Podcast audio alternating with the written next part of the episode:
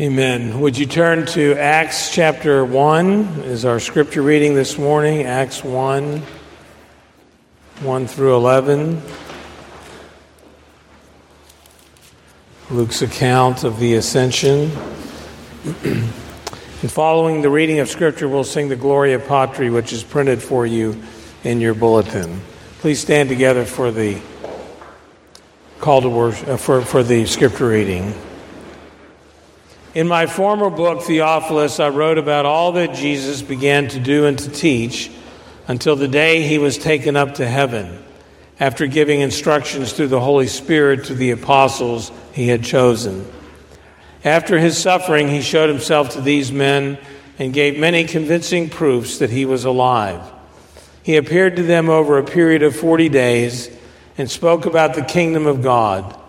On one occasion, while he was eating with them, he gave them this command Do not leave Jerusalem, but wait for the gift my Father promised, which you have heard me speak about.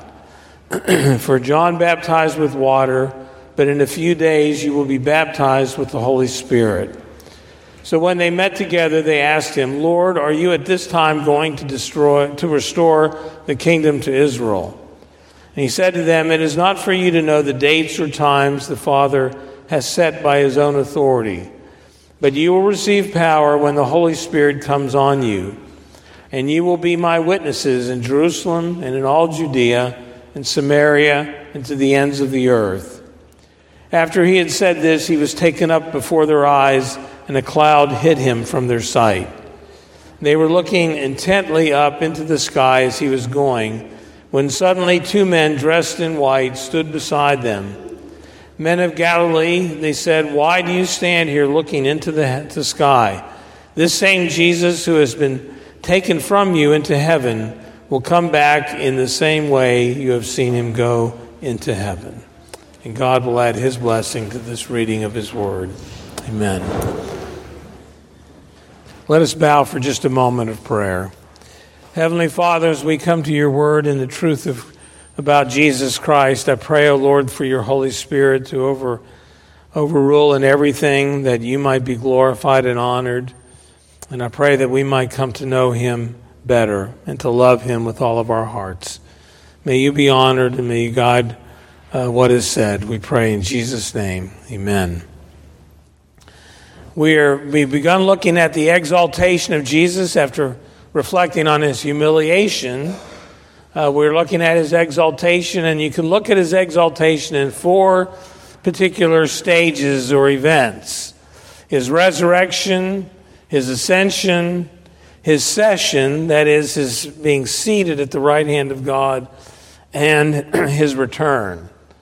And it, it's all grouped in that phrasing in the creed. Uh, the third day he rose again from the dead, he ascended into heaven and he sits at the right hand of God, the Father Almighty. From there, he will come and judge the, the living and the dead. And the ascension is not necessarily something we spend a lot of time thinking about. We think a lot about his birth, Jesus' birth, and his life, and certainly his passion and death dominates our thinking and even his resurrection. But the ascension, maybe not so much. And yet, I hope as we reflect on it today, uh, that we'll get a better sense of how wonderful a truth it is. today, my focus is primarily going to be on the last of those four questions, uh, question 49. Uh, but I want to take just a minute to survey the others. Um, the first question, question 46, is essentially just the basic meaning of the, the creed, and that is it's a statement of the historical fact of Jesus' ascension into heaven. As Acts told us, after 40 days living with his disciples after his resur- resurrection, he then ascends a little bit before Pentecost uh, into heaven. So that's the historical fact of it. Uh, the questions 47 and 48 kind of jump into an area that can create a little bit of confusion, perhaps, on our part. Uh, Jesus, uh, in terms of his humanity, in terms of his body, is at one place at one time. And his, his, in his humanity, he's in heaven.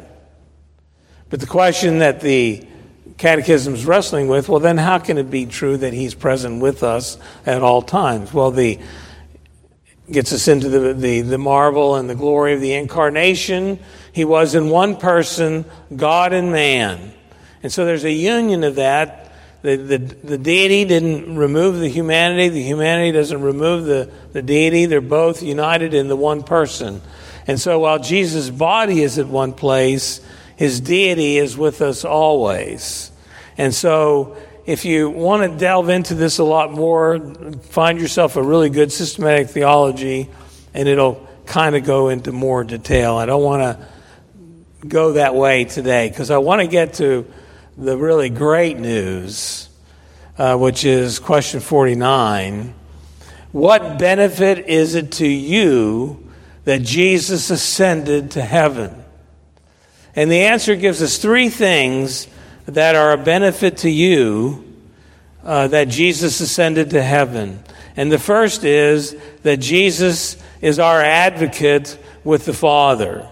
So turn to 1 John uh, chapter 2 verse 1. 1 John 2 verse 1. John has been urging uh, these what he refers to as little children, these believers, to be faithful in their walk with the Lord, confessing their sins. Uh, but in, in chapter 2, verse 1, he says, and I'm reading from the New International Version My dear children, I write this to you so that you will not sin. But if anybody does sin, we have one who speaks to the Father in our defense, Jesus Christ the righteous. Now, that whole phrase in the NIV, the one who speaks to the Father in our defense, is translating one word. And that one word is the word that we generally connect to the, the Holy Spirit. It's the word paraclete, uh, literally meaning the one who is called alongside. And here, if you have another translation, it'll translate it but if anyone does sin, we have an advocate with the Father. Now, it's not wrong for the NIV to translate it as it does, but it's the word advocate, it's the word paraclete. And what is an advocate? An advocate is, in this case, in this setting, the idea of a defense attorney who stands before the judgment seat and brings to God our defense. Uh, that turn to Romans chapter 8, uh, verse 33. Here we have the theological statement and explanation of that point as our advocate. Jesus Christ is our defense attorney before God. In Romans 8:33 it says, "Who will bring any charge against those whom God has chosen?" It is God who justifies. Who is he that condemns? Christ Jesus, who died more than that, who was raised to life, is at the right hand of God and is also interceding for us. Now, there are two very gripping images uh, to me in the Bible of this work that Jesus is doing. Uh, turn to the first one, which is in Acts uh, chapter 7.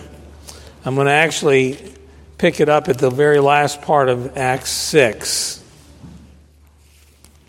It's the story of Stephen, one of the first deacons who was God used powerfully in preaching and ministry. And if you look back at uh, Acts 6, verse 10, says, They could not stand up against his wisdom or the spirit by whom he spoke. Then they secretly persuaded some men to say, We have heard Stephen speak words of blasphemy against Moses and against God. So they stirred up the people and the elders and the teachers of the law. They seized Stephen and brought him before the Sanhedrin. And they produced false witnesses who testified, This fellow never stopped speaking against this holy place and against the law. For we have heard him say that this Jesus of Nazareth will destroy this place and change the customs Moses handed down to us. And all who were sitting in the Sanhedrin looked intently at Stephen, and they saw that his face was like the face of an angel. Now, all of that was false. Here he was falsely accused, but he's brought before the Supreme Court, brought before the judge with these false accusations. And if you move forward, forward in, into Acts 7:54, he gave this long extended description of the Old Testament history and told them that no, they were the ones who were disobeying the law. in verse 54, when they heard this, they were furious and they gnashed their teeth at him. And it was clear that they were going to bring harm to him. For Stephen's encouragement in verse 55, we're told that Stephen full of the Holy Spirit, looked up to heaven and saw the glory of God and Jesus standing at the right hand of God. Now, our typical image of Jesus, since he was raised again and ascended to the heavens, is that he is seated at the right hand of God. And that's an appropriate and a common image of Christ, certainly a revelation of his work. But what do we see here? He's not seated at the right hand of God, he's standing before the throne of God. What, what is going on here? Against these accusations against Stephen, which in this case were false, Jesus Christ is standing as his advocate before the, the judgment throne of God to defend him. And he has that same role before God for you and for me. Now, Stephen was no more innocent as a human than we are. When the accusations of the evil one are brought against us to the throne of God, how does Jesus possibly defend us? It's certainly not our innocence. Jesus can't say, well, they're innocent. You don't need to judge them. He can't say that. But what does he say? He says, My argument is my blood, my wounds, my sacrifice. I paid for them. They belong to me. Jesus is our advocate. He's standing at the very throne of God in our defense against the accusations that are thrown at us against us, which in our case, they're right. But how can we be delivered from that? We have a wonderful hymn that celebrates this truth. Uh, arise, my soul, arise. The whole hymn is really great, but I want to highlight a few of the verses. the middle verse is Five bleeding wounds he bears, received on Calvary. They pour effectual prayers. They strongly plead for me. Forgive him, oh, forgive, they cry. Forgive him, oh, forgive, they cry. Nor let this ransomed sinner die. The Father hears him pray, his dear anointed one. He cannot turn away the presence of his son. The Spirit answers to the blood, the Spirit answers to the blood, and tells me I am born of God. My God is reconciled. His pardoning voice I hear. He owns me for his child. I can no longer fear. With confidence, I now draw nigh. With confidence, I now draw nigh. And Abba, Father, Abba, cry. What benefit do you get that Jesus ascended to the right hand of God? It's that He is there as your advocate to defend you before the throne of God.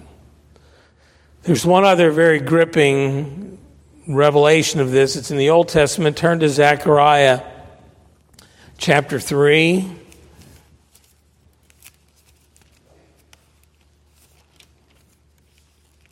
Zechariah chapter 3, toward the latter part of the minor prophets. and we have in Zechariah 3, verse 1, again in the throne room of God. Then he showed me Joshua the high priest standing before the angel of the Lord, and Satan standing at his right side to accuse him. Then the Lord said to Satan, The Lord rebuke you, Satan. The Lord who has chosen Jerusalem rebuke you. Is not this man a burning stick snatched from the fire? Now Joshua was dressed in filthy clothes as he stood before the angel.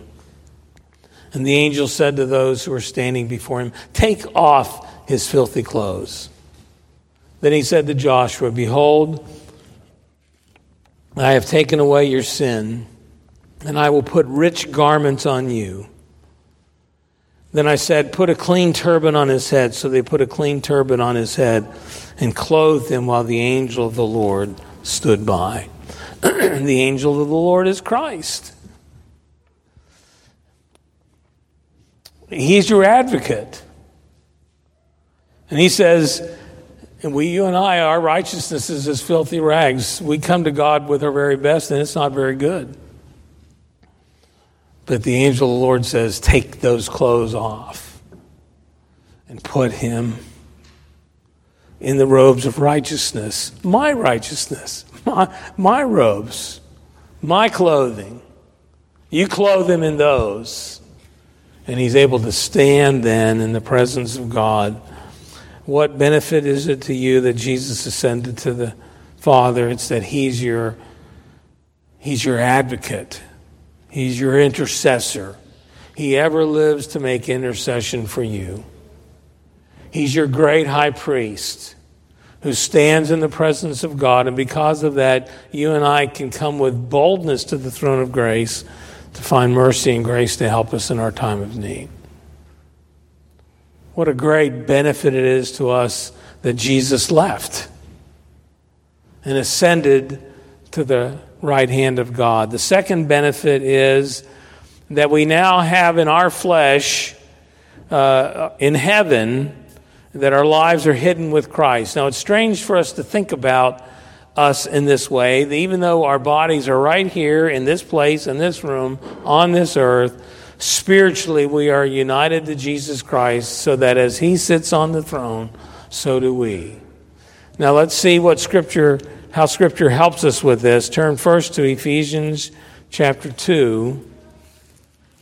Ephesians 2, verses 4 to 6. He gives us this statement But because of his great love for us, God, who is rich in mercy, made us alive with Christ, even when we were dead in transgressions and, and, and sin. It is by grace you have been saved. And God raised us up with Christ and seated us with him in the heavenly realms in Christ Jesus. so the, the work of the ascension accomplished for us that as he sits down on his throne, you and I sit with him. You know, not physically at this point, but spiritually we are connected to him so that as he sits and reigns, you and I do too. Now turn to Colossians chapter 3, a few books back. Colossians chapter 3, we have the parallel account, thought. In Colossians 3, verses 3 and 4. For you died, and your life is now hidden with Christ in God. When Christ, who is in your life, appears, then you also will appear with him in glory. So you're life is hidden with Christ in God.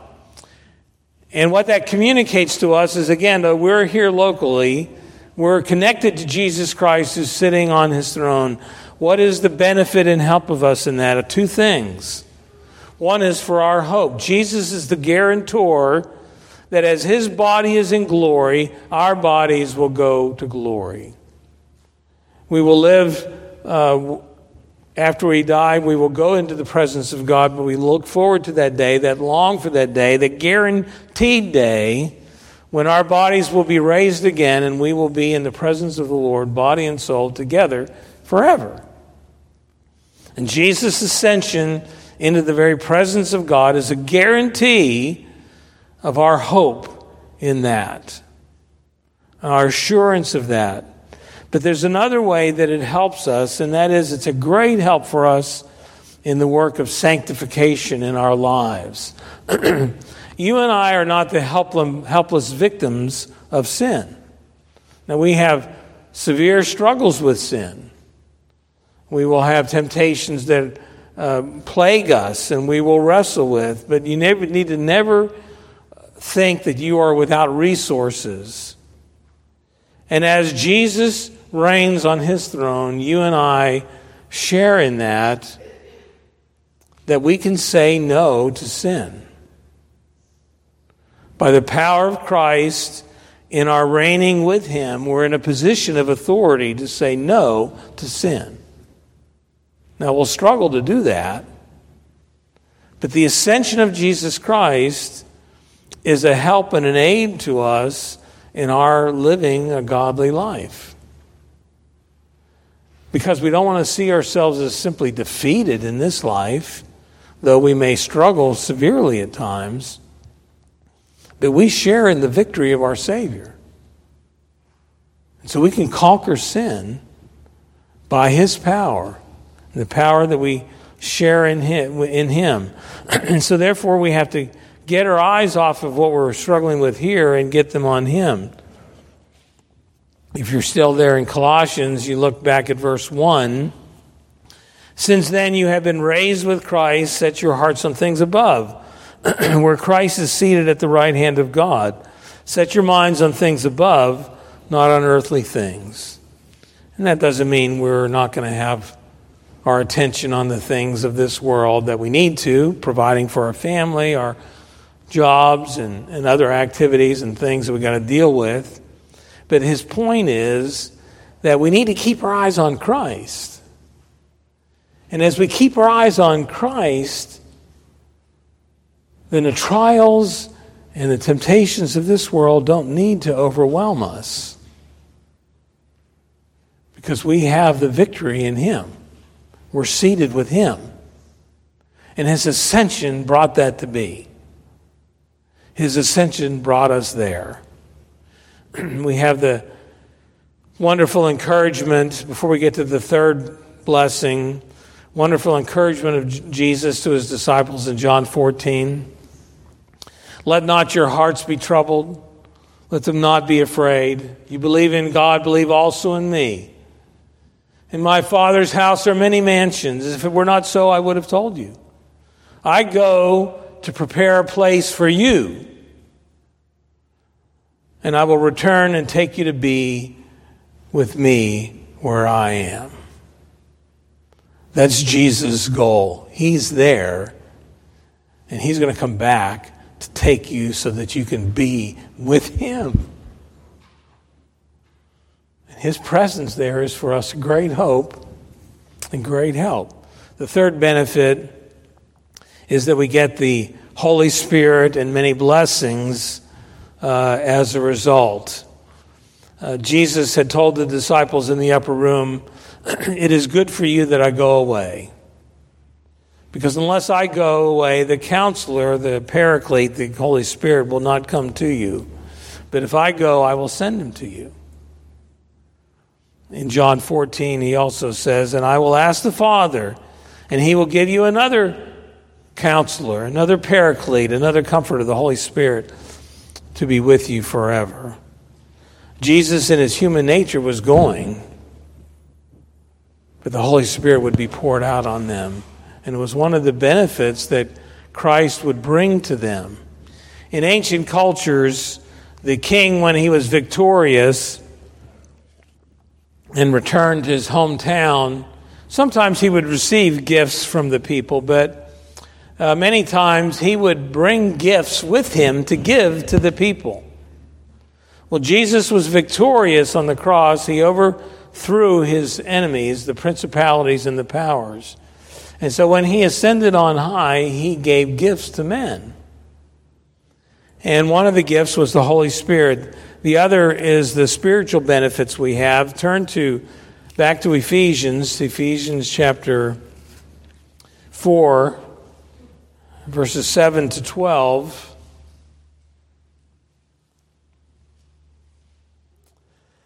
Where Paul writes, and he says, To each one of us grace has been given as Christ apportioned it. This is why it says, When he ascended on high, he led captives in his train and gave gifts to men. What does he ascended mean, except that he also descended to the lower earthly regions? He who descended is the very one who ascended higher than all the heavens in order to fill the whole universe. And it was he who gave some to be apostles, some to be prophets, some to be evangelists, and some to be pastors and teachers to prepare God's people for works of service so that the body of Christ may be built up. You see, the one who descended to the lower regions is Christ, and he in turn ascended to the highest place. And when he ascended to the highest place, he gave gifts to men. Uh, the gifts of grace to each and every one of us, sometimes the gifts of uh, position, of authority, and responsibility in the church. but we have the benefit of Jesus' ascension to us is they, that he pours out upon us his spirit and his grace. It was a tremendous benefit to us that Jesus left and that he ascended to the right hand of God so that he would be our advocate and our intercessor, that he would be our guarantor and our help that He would be uh, richly pour out on us the blessings and benefit of His redemption. You and I need to cast our eyes heavenward to see our Savior in His glory and to worship and adore Him for all the blessings and the benefits that come to us because of His ascension. And may we embrace Him and love Him and receive from Him the grace that He has poured out on us. Amen. Let us pray. Father in heaven, we do thank you so much for the richness of your love and the glory of our Savior. Thank you for this glorious ascension to your right hand. We praise and thank you that He is our advocate where we have no defense, He has the perfect defense that we can be clothed in His righteousness. We thank you for Him being the guarantor of our hope and our help even now as we battle sin. Thank you, Father, for the rich blessings that come through Him.